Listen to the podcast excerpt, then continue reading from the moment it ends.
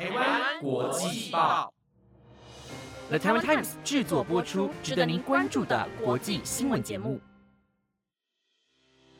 欢迎收听台湾国际报，我是可梅，马上带您来关心一月四日的国际新闻重点。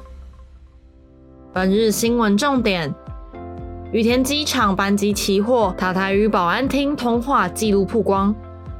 乌俄两国从开打以来进行最大规模换回战俘。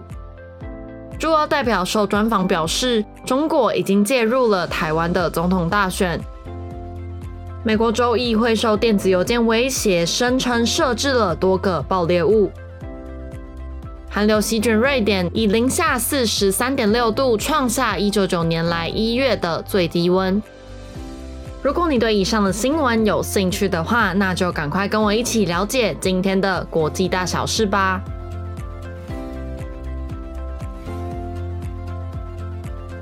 新闻的开始，先来带您看到。在本月二日，日本羽田机场发生了飞机起火的事件。而虽然机内的三百六十七位乘客以及机上的十二名组员共三百七十九名全数脱困，不过起火的原因疑似是与正在跑道上准备起飞的海上保安厅发生了擦撞，造成飞机的六人之中五人罹难，而机长则是身受了重伤。在一月二日，羽田机场发生了日本航班准备降落时，与正在跑道上准备起飞的海上保安厅飞机发生了擦撞，以及附着地，所以造成了整架飞机起火。对此，日本国土交通省在昨日傍晚公布了事故发生前四分钟塔台与两架飞机的通话记录。根据塔台与日航五一六班机的通话记录，塔台有下指示要海保厅飞机行驶到事故发生之外的跑道。而当时海保厅的飞机也附送确认过了，不过在此之后呢，塔台并没有对海保厅的飞机发出可以进入跑道或者是可以起飞的许可，海保机仅是被要求滑行至跑道前方的待命点，并没有被获准来进入跑道。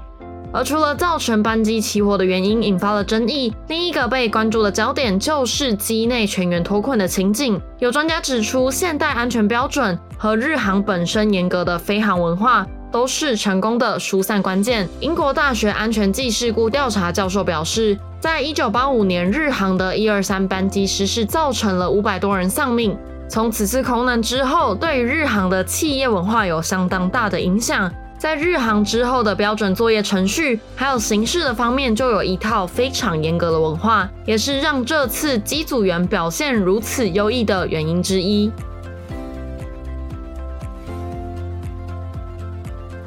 乌克兰和俄罗斯在今日宣布，近五个月以来首次的战俘交换。在经过阿联的中间协商后，两国各释放超过两百人，是两国在乌俄战争开打以来规模最大的换俘行动。根据外媒的报道，俄罗斯国防部表示，乌克兰交出了两百四十八名军事人员，乌克兰则表示已经带回了包括两百二十四名的士兵以及六名平民，共两百三十人。乌克兰总统泽伦斯基在通讯软体 Telegram 之中表示，超过两百名的我国军人和平民从俄罗斯穷境中返国，不过并非全部的人健康状态良好。俄罗斯国防部则表示，两百四十八名军人返家。会提供他们医疗还有心理上协助。俄罗斯在入侵乌克兰以来，交战双方执行过数十次的换俘行动，但在此次之前的最后一次换俘行动就要追溯到去年的八月份。下周周末就是台湾的总统大选，驻澳大利亚代表接受澳洲金融评论报专访。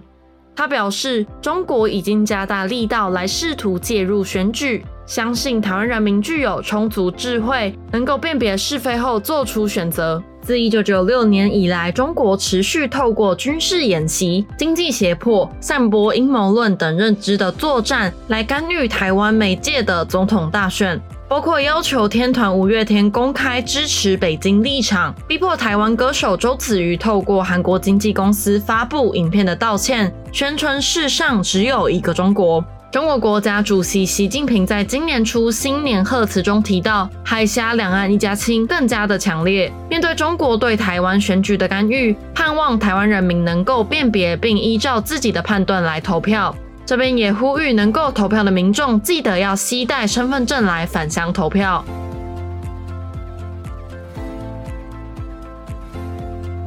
美国数个州议会大厦在今日收到了炸弹威胁，疏散大厦之中的人员，而恐怖分子是透过群发的电子邮件，让所有人产生恐慌。根据法新社的报道，这起威胁是以群发电子邮件的形式来寄给美国各地的多名州务卿，而邮件的内容中写着：“我在你们州议会大厦内放置了多个爆裂物，这些爆裂物藏在内部，几个小时之内就会引起爆炸。我会确保你们所有人最后都被炸死。”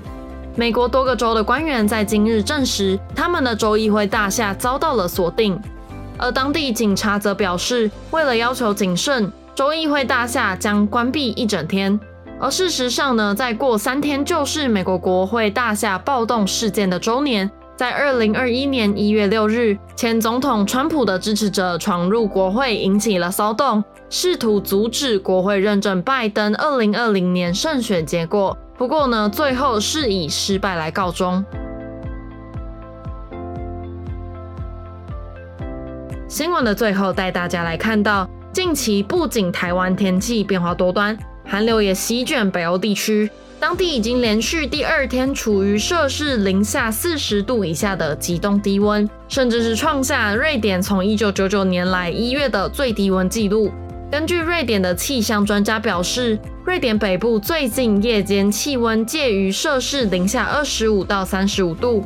看起来本周天气将持续寒冷，而这波寒流也带来降雪以及强风，扰乱了整个北欧地区的交通状况。有些桥梁被迫封闭，而部分列车及渡轮也停驶。相较于北欧较南边的欧洲地区，相对来说比较温暖，不过更潮湿、更多风。在西欧地区呢，则是因为暴风雨带来了许多灾情，荷兰受到强风的侵袭，德国部分地区也正在对抗洪灾。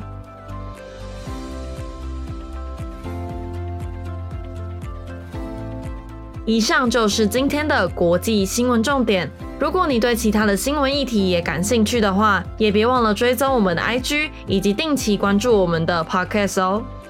我是可梅，我们下次再见。